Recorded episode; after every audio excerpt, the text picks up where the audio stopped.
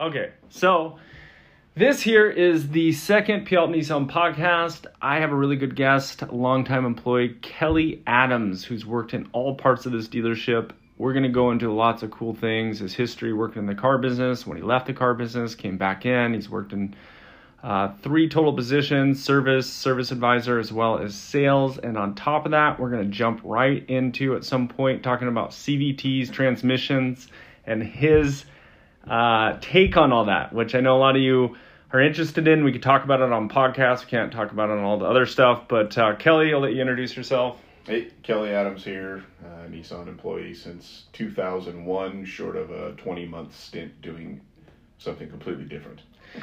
So, Kelly, what is the. So, you started in 2001. Um, you. Uh, you worked with your dad and, and, and family doing car shows and things like that. So give me a little preview on the first car you worked on, the first oil change you did, to what got you interested in cars. Uh, first car I worked on was probably my own. My first car was an 81 Mustang. Okay. Uh, you know, in the family for years and driven into the ground. so, uh, you know, we used to change the oil in my dad's cars and I would recycle the oil through my Mustang because it burnt more oil than it kept in. Yeah. But, you know, polish it up and take the T tops off that leaked terribly and run around getting terrible gas mileage and pulling spark plugs to clean them every tank of fuel so it ran right. But that's where it started. Did you, uh, when you worked on cars, did you ever think it was going to be a career? At first, not really. Uh, but then the more and more I was getting my hands on, I fell in love with just the process. You know, it's just a innate object. It doesn't talk back. It doesn't give you its opinion. They can be a real pain in your side, but it took me away from having to be in the general spotlight, I guess you could say. And some people that like you looked at in a shop that you maybe first worked around that you were like they inspired you, mentored you, made you think this profession of being a technician was going to be a pretty cool profession. Uh, first one was Keith Tilton was just a complete gearhead and had two daughters that didn't really have a whole lot of interest in cars. So when I came along, I feel like he just kind of saw a little sponge and I wanted to ask questions. And he was kind of guy that could walk up to a car and just touch it and seemed like it would fix itself. And that was always extremely impressive to me. And then when I left here, I went to Auburn Nissan and found the exact same scenario from Jerry Agbiani, who is now employed here. Same scenario, gearhead, two daughters, young what, kid. What was like Keith Tilton's like philosophy on cars? Like, was every car fixable, or was there some cars that just were impossible to fix? I never once saw him not fix something he put in front of him. If it was in front of him, he figured it out. I think one of my one of my fondest memories is first time I ever pulled a transmission was a 91 240 SX and the top bell housing bolt I just I could not get a socket on it you have to lower the back of the transmission down and then put a three foot long extension on a wobbly socket to get to it. And I fought it for 10, 15 minutes, and I could just see Keith over in my left side just watching and sipping his coffee and kind of giggling to himself. He came over after about 10 minutes and said, you know, do you want me to help you with that? I said, no, don't touch it. If I need your help, I'll ask for it. Just leave me alone. So another 10, 15 minutes goes by it feels like this. It's probably really five minutes, but feels like forever trying to figure out how to get a socket onto a bolt and just getting really frustrated. And he came over again, smile on his face. He's like, "So are you ready for some help?" And I'm like, you know, I am. I'm, I'm getting frustrated at this point. I busted my knuckles under the car. I caught a drive line to the forehead. I mean, I was I was frustrated. Yeah. And he walked over and while had his arms up above his head, working blindly with the extension in the socket, he was just looking at me, dead in the eyes, putting everything together, looking at me and just smiling. I said, all right, you're ready. I'm like, what do you mean I'm ready? He's like, it's ready to go. All you gotta do is just zap it out. And this seemed like an eternity. It probably took him three seconds. Yeah. And so he let go of the extension, and I walked over, and it, sure enough, it was on, and I broke the bolt loose and he never turned around just walked away and walked back to his toolbox i know just laughing to himself And guys like him, is it unique that like someone that's really talented that likes to help other guys in the shop? It just depends. I've seen it both ways. I've seen it where guys are absolute genius and they're willing to share it. And I've seen it the other way where guys are absolute genius and maybe just keep it to themselves. Uh, it's I think it's more about being asked for help or asked for an opinion um, is probably the biggest difference. I've never really come across anybody that wasn't willing to help. I've it's more some people will just offer it up without you asking, and some guys will wait until you ask. Have you ever worked with someone that went and started their own shop? No. Have you ever heard horror stories of people trying to do that from the technician world, from the new car manufacturer side I mean, things? not anything that would I would consider like directly. I mean, I maybe hear things through the grapevine here. I've seen guys leave a manufacturer that you know work in the shop and leave a manufacturer job to go to an independent, and I, most of them end up back in the dealership. When you get underneath a car, and let's just say the last twenty years, let's let's say two thousand one, two thousand two, and newer. Uh, so we'll leave out all the old cars. Do you see a noticeable difference between like a Ford, a Chevy, a Toyota, a Nissan, and just the way it was built, ease of working on? And we'll leave all the high end stuff out because we don't really see that much stuff. I don't know that you could see that it, it is put together any different. It, they're all different, and it's more just the tools required to get the job done. Yeah. Um, I now own European cars, and they can be a real pain to work on, but uh, they're just way over engineered compared to some of the stuff I've touched. Um, but every manufacturer is guilty of having engineers put stuff in places they will never have to get their hands back into. So it's just like afterthoughts when they built the car. they build it's like seems as if they built the car around two bolts that you can't get to. It just doesn't make sense, but So before we move on to the advisor world and uh, your time away from the car business and what brought you back in, I got to touch on a topic. And the reason why I bring this up is I, you know, I like to post on TikTok, and I'd say about, you know, out of the eighty thousand people that follow the account, and thanks to all the people that view it and all that good stuff, um, I'd say about forty percent of the ten thousand on average comments that are sent to me a monthly through my videos it doesn't matter if I'm talking about a Z. It doesn't matter if I'm talking about a NV. If I'm talking about a whatever seven-speed transmission, they bring up CVT. What is your thought? And we we- you know we we love Nissan. Nissan pays our bills and all that. But what's your thoughts on what did Nissan do wrong for a few years in that CVT that set them apart from other manufacturers that used it? I don't think it's Nissan in particular. From what I understand, there's only two manufacturers of CVTs in the world, Yeah, and they're in every major brand. Everybody uses them. yeah, Um, from what I understand, we have the most problematic CVT or CVTs. Um, my theory is it's not the transmission.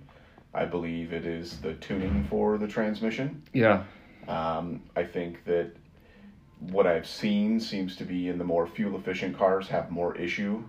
So low displacement, you know, small four cylinder economy car is I don't even know if I could calculate how many more we saw with CVT issues than the stuff with the V6. Because for a stretch there was only the Frontier, the Armada, the Titan that didn't use a CVT, and that's you know we're starting to get back to some more automatics now, but it was in everything.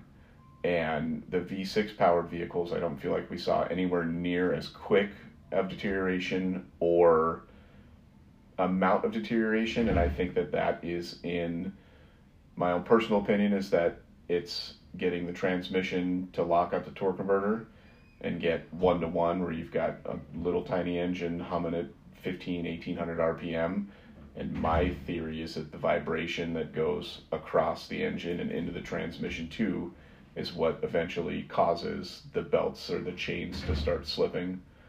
Um, the early ones too the take was not to change the transmission fluid. It was a quote unquote lifetime fluid.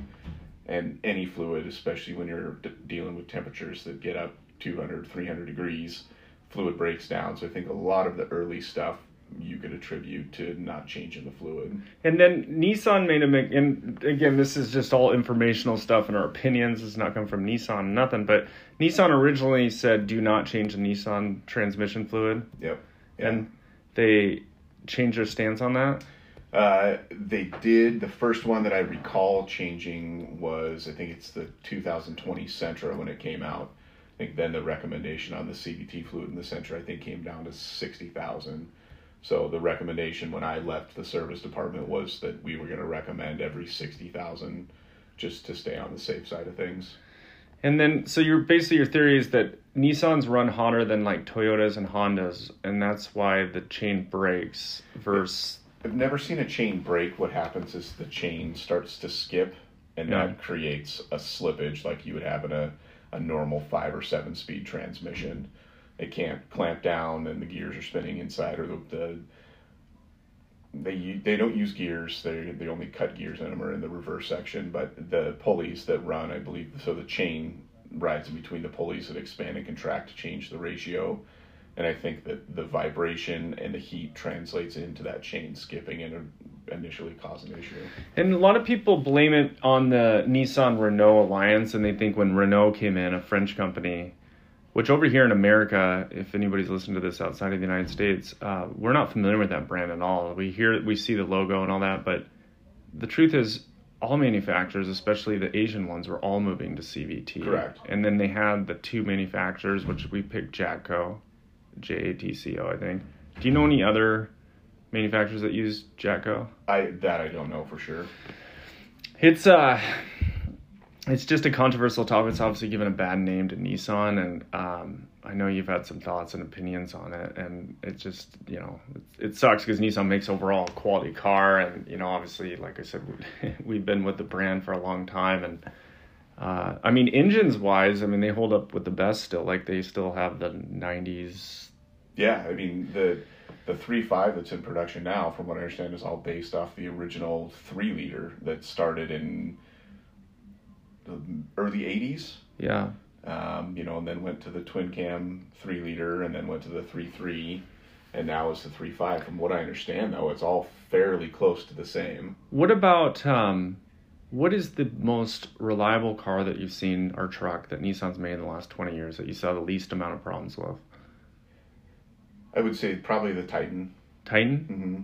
Just the overall, five, the five six liter. overall mechanical, the the five six and the Titan. If you change the oil and take care of that stuff, it. I mean, we've had many of them come through the department with 300, 350, 400,000 miles on them, still running strong. Last derogatory thing I'll say about uh, that Nissans are blemish on their record. What went wrong in your opinion with Nissan and the X or the Cummins diesel uh, partnership in those four years? They started it, promoted it, and then they pulled the plug on it. Like, what was wrong with those trucks? Uh, I don't necessarily think it was anything wrong with the trucks. I think it was a market that they dove into. They weren't really sure how it was going to react. Just the, it was different. We haven't had a diesel in anything. It's a completely different animal, and overall, I mean that the engines made power. Reliability wise, I think it was more just parts that would fail. I mean, I don't. We saw a couple of diesel engines had to be replaced in the shop, but I don't know exactly what the the downfall was there. But I think a lot of it was. It almost seemed like trial and error. Hey, we're gonna dip our toe in the water and see how Yeah. check the temperature, and it didn't respond well. Huh.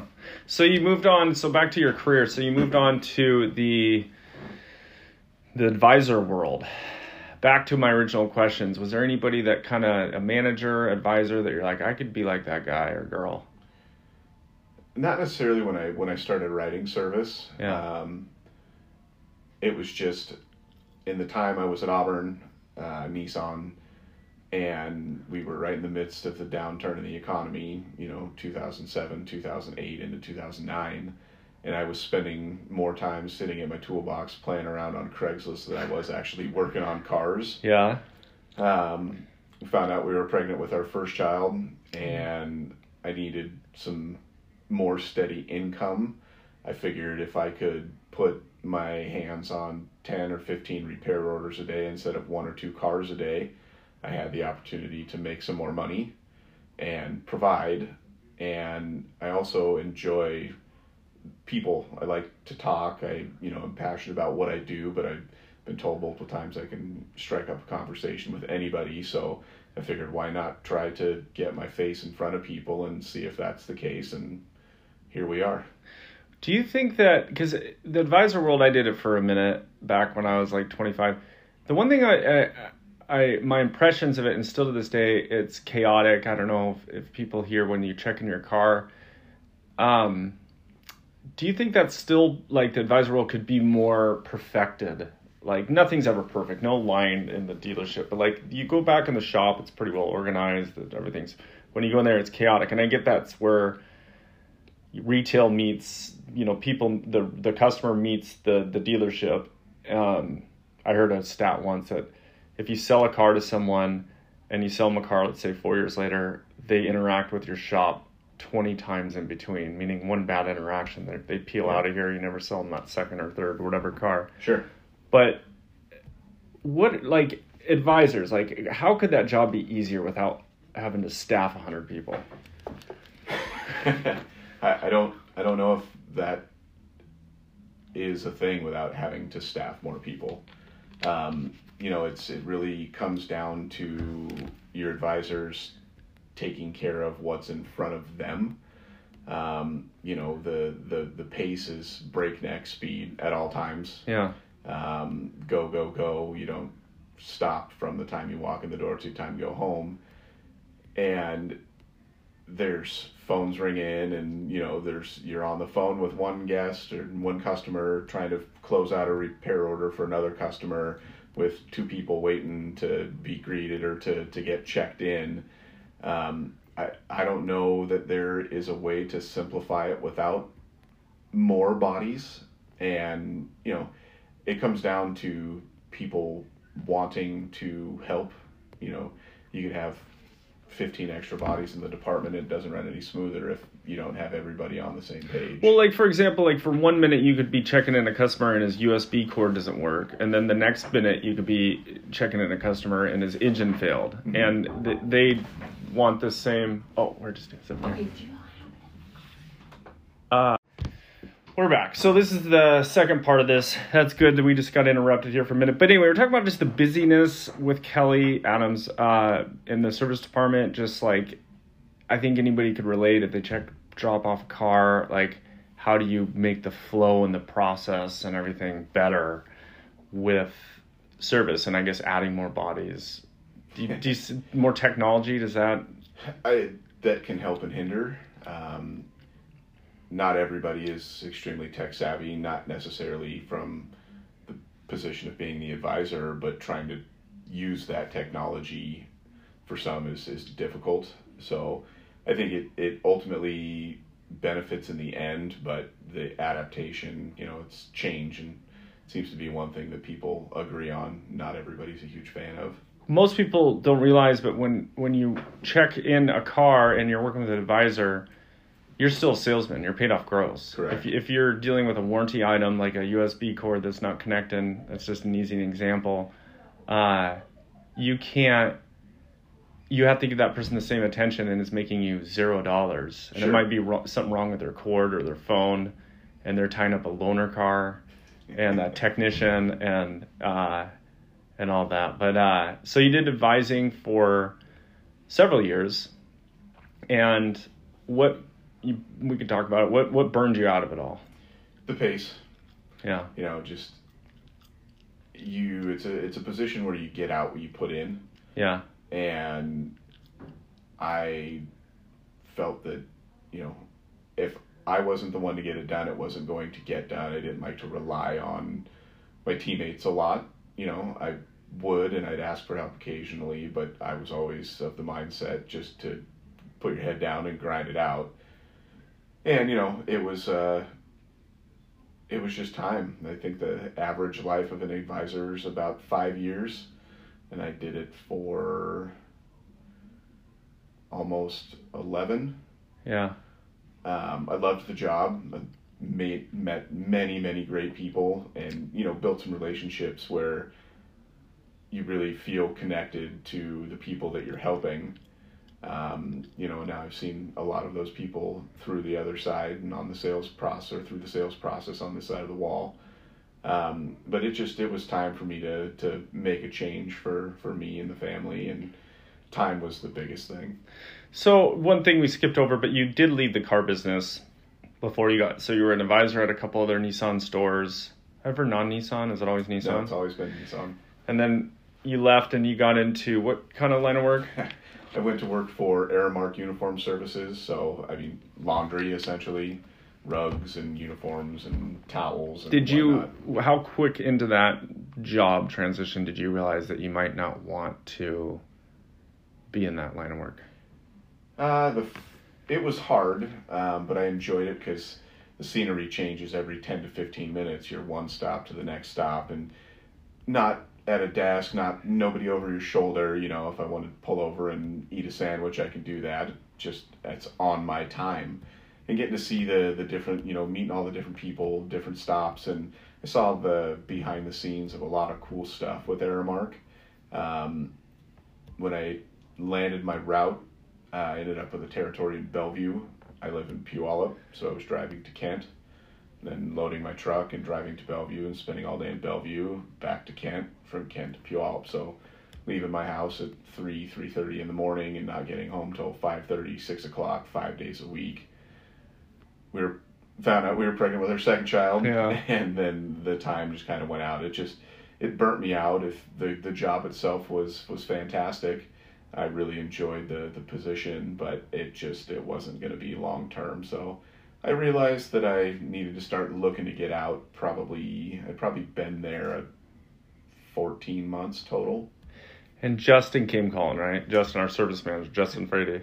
Not he didn't come calling per Yeah. se, but he reached out to me on a Wednesday and asked if I still knew anybody down here in the shop. And at that point, I had I had a, a hand a couple of people I still communicated with every once again. I actually almost came back to work here in October of 2008 um, as an advisor and just wasn't ready to pull the trigger quite yet. Yeah. And so he called me in must have been February of 2014. Sorry, so yeah, that was almost came back October of 13. Justin called me and just said, "Hey, you know, do you know anybody down at Puyallup still?" I said, "Well, you know, not not really. I mean, why? What's going on?" He said, "Well, I'm taking over on the 18th." And I said, "Oh, do you need some help?" and his comment was, "I thought you were done with the car business." And I said, "So do I, but I'm less done or more done commuting to Bellevue every day." yeah. So I came down and we met and talked and kind of went over things and where it was and where he had visions of it going and offered me the position and that was that. So What, what do you remember? Like, what was his visions? just that you know the store itself that the shop wasn't doing super well um, just with the amount of techs the size of the shop the inventory of new cars um, even the amount of cars that were being sold as you were saying earlier you sell the car and it might make its way back here 20 25 times before they're looking for a new car so the potential of selling significantly more cars that brings more cars through the service department. Um, to his vision was just was was grand. Um, and I came on like the 9th of April 2014 and hit the ground running and that was that was the beginning of the start back here. Yeah, that's it's, it's unique because it, when just that was a turning point in Puyallup Nissan's history. You know, my dad's been the dealer here since 1975, and uh, you know we've had bad, you know, no offense, just just a poorly ran uh, service and uh, center for some time coming up to this this uh, up to 2014. Good people just didn't have the right people, but vision is very rare in this industry, you know, and people are attracted to it because you really don't know the next step. If you're in commission sales, you're in turning wrenches or whatever, you're just kind of like given your daily work or your daily customer. But when someone says they want to turn around, and you guys as a team certainly did, um, and then obviously you get burnout. That's it, it's interesting. Like, why is seven to or five to seven years the burnout period in that job? I think there's so many things that could be changed because you could see a guy like on our sales guy like Dan Renard or even Gil Gaxiola, who's a longtime salesman here, retired, or obviously Steve Grill, and there's no burnout. So sales a little different because you're like zero to two years out, or you're 30 or 40 years, like Dan Sure. Renard. Like, because I guess it's not as hard on your body. Well, I think just the the pace, the overall pace, Yeah, um, and you know, it took me a good year and a half, two years to to learn that people are not angry with you when they come into service and their car's broken. yeah, Um, they're just mad at the situation. But you know, the saying is, "Don't shoot the messenger." Yeah, And in the service department, you're the messenger. You get fired at all day. And it takes some time to learn how to work through that inside yourself to Yeah. determine, hey, you know, they're not mad at me. It's not a situation where the customer's angry with me. You just happen to be the face that's in front of them in a situation that they didn't have any intention to be in. yeah, Um, and it's just there's no just setting it down. You know, it's like when you go to a restaurant. If your server decided that they were going to take your order and then go to lunch, and you were waiting for your food, it's if it's in front of you, it's got to be done. And if you were to just walk away from a stack of two repair orders, then you get back, and then there's seven repair orders. Well, now you've got seven phone calls to make, and it's just the the pace of making time management is huge in the service department as an advisor and it's very easy to get distracted and thrown off a routine and then really difficult to get back into that. It's really just a focus of doing what's in front of you right now and one at a time.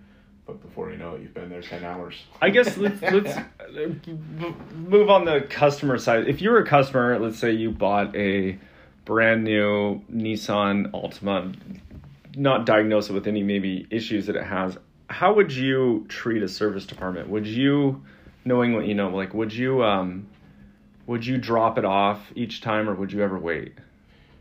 I guess it depends on what I had going on, but knowing what I know now, more likely would schedule something to drop it off and leave it. How much pressure would you put on them for a loaner car if it's anything that's a day or so? I guess for me, I mean, I live close, so it's not as drastic of an issue for me to find people around. Maybe if I need a ride, you know, you get into the day or two. I guess it all comes to planning. Um, but yeah, dropping off is always a better issue. What about like uh, what? And obviously we we make money off sales and and things out there, but what would you never miss other than an oil change as an owner of a car? Oil change is number one, and what I can say just from experience and the longer you wait for one little thing, it becomes 10 big things. Um, oil changes are number one, rotating tires, because tires are like a roof on your house where no matter how long it's been since you replaced them, you think you just did it. And it's not cheap. What about brakes fun. and Brakes, I mean, everybody has to be able to stop. So that's one of those that when you're, you know, when if, if they're making noise, it's you're you've waited too long. But the uh, just the general basic maintenance stuff is preventative maintenance, and that's where you catch a lot of the stuff. what would you major. if if we took you and your family and the family of four and we give you two uh, a two, 2017 Altima and a 2018 Nissan Rogue and we transplanted you obviously this is all hypothetical to like Nebraska what would you look for in a shop when you're going to go find your first place to go service I mean, obviously Google reviews, Yelp. I mean, a lot of research online. That's the number one thing. I personally would the connection with the advisor, whoever was scheduling the appointment, just the initial, the first time you step foot in the facility. That that would be how I determine where I would go. like just the feel like the quality of the the desk and Yeah, and I mean just the the not just the atmosphere of the store or the shop, but the the people. I've had a personal experience that I wasn't super stoked about. Um, had to get a recall done. Took ten minutes to get greeted, standing in front of a couple of advisors. Um, phone rang at How- one of the desks for ten minutes and never got answered. How important, like, if you have a car that's under ten years old, is it to bring it back to your OEM um, for various things like service? I think that's it's imperative. The first, you know, the first thirty six thousand miles or three years. There's no sense in if there's something wrong with the vehicle that you're not aware of and you bring it in and it's under warranty.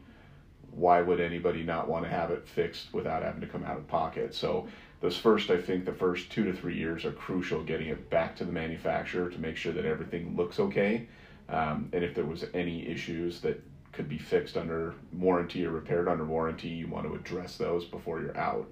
like if if you, you one thing you see probably when you look at like a 2014 Nissan Sentra that hasn't seen a Nissan shop in seven years, it probably has missed a couple recalls that they weren't even aware of. Sure, yeah, recalls and um, just there's a lot of stuff that the manufacturers can look up that a lot of places can't. Yeah. Um, so we'll move on to the last part. Um, we'll have two 15 minute segments with you, but uh, sales, how's that been for you for the last? Cause when did you move exactly to, to new Uh, car my sales? first day on the sales floor was the 23rd of March last year, so 2022. What was the hardest transition in that first six months being a car salesman? The, the pace.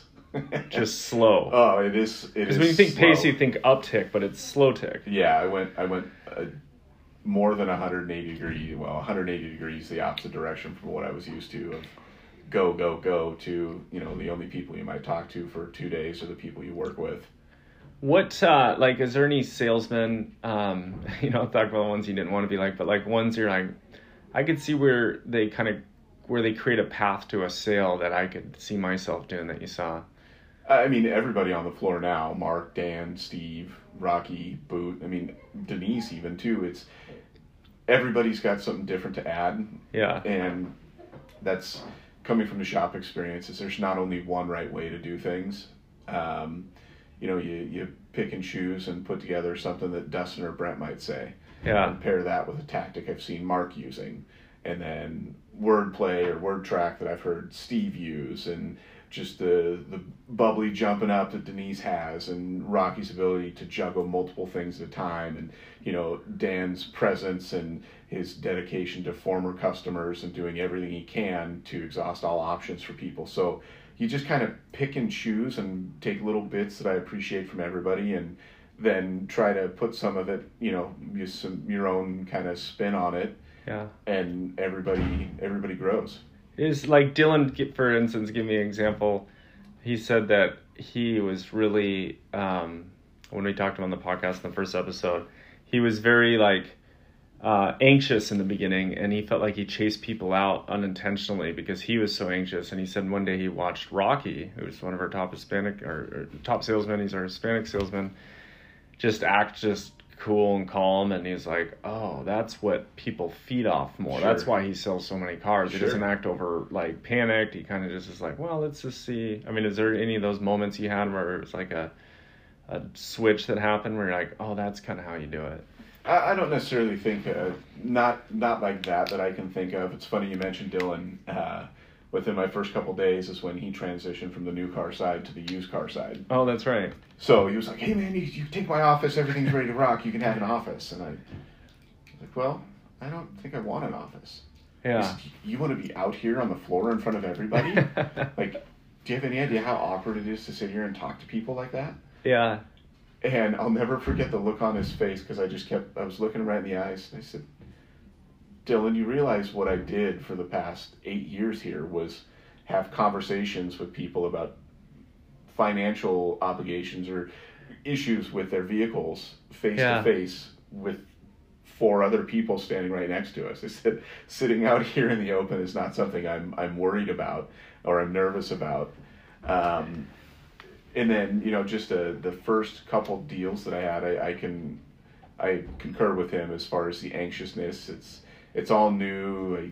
You people can tell that you haven't been doing it very long, and you want to just jump up and make everything happen right now. So yeah, you talk about just the cool, calm, collected. Um, it was probably first couple months. I felt kind of like fish out of water, anxious, and then you get a handful of deals under your belt and then you get one or two that go really smooth and you don't you feel that anxiousness waning, and then you do one where, oh, all of a sudden I feel like I look like everybody else on the floor doing this, and I haven't freaked out once. Yeah. And so yeah, it was probably two or three months in. I remember one of my favorite things as a young salesman was uh, when the manager would tell me to go pick up a car, like, and it could be clear on the other side of the lot, but you were like, it was so tense to be around the customer because you didn't really know what to say. You're like, okay, they could be babysat by whatever sales manager was, so I could like just like get a breather and get away and like think like, what am I gonna do next? Because like, I don't know. Like they came in, they said they wanted these, and we're going a different direction, but they seemed to be cool with it. Maybe they do want the forty thousand dollar car when they said their price was stuck at thirty. Like that's one thing that people don't realize as salespeople, especially the modern day salespeople in a, a store like ours. Like we're never pushing anybody to anything, but like sometimes they come in with like a thirty thousand dollar price tag in their head, but they want third row and they want it to be under warranty and they want four wheel drive, and then you have to give them uh, that reality check of like what it is. But um, yeah, that's uh, that's cool. Well, I think we got about 33 minutes logged total, so we'll end it on this one. But that was fun, Kelly. Uh, do you have any last things you want to add to your stories? Anything? Ah, not at the moment. Come see Kelly for a Nissan. yeah, cool. All right. Thanks again. Bye.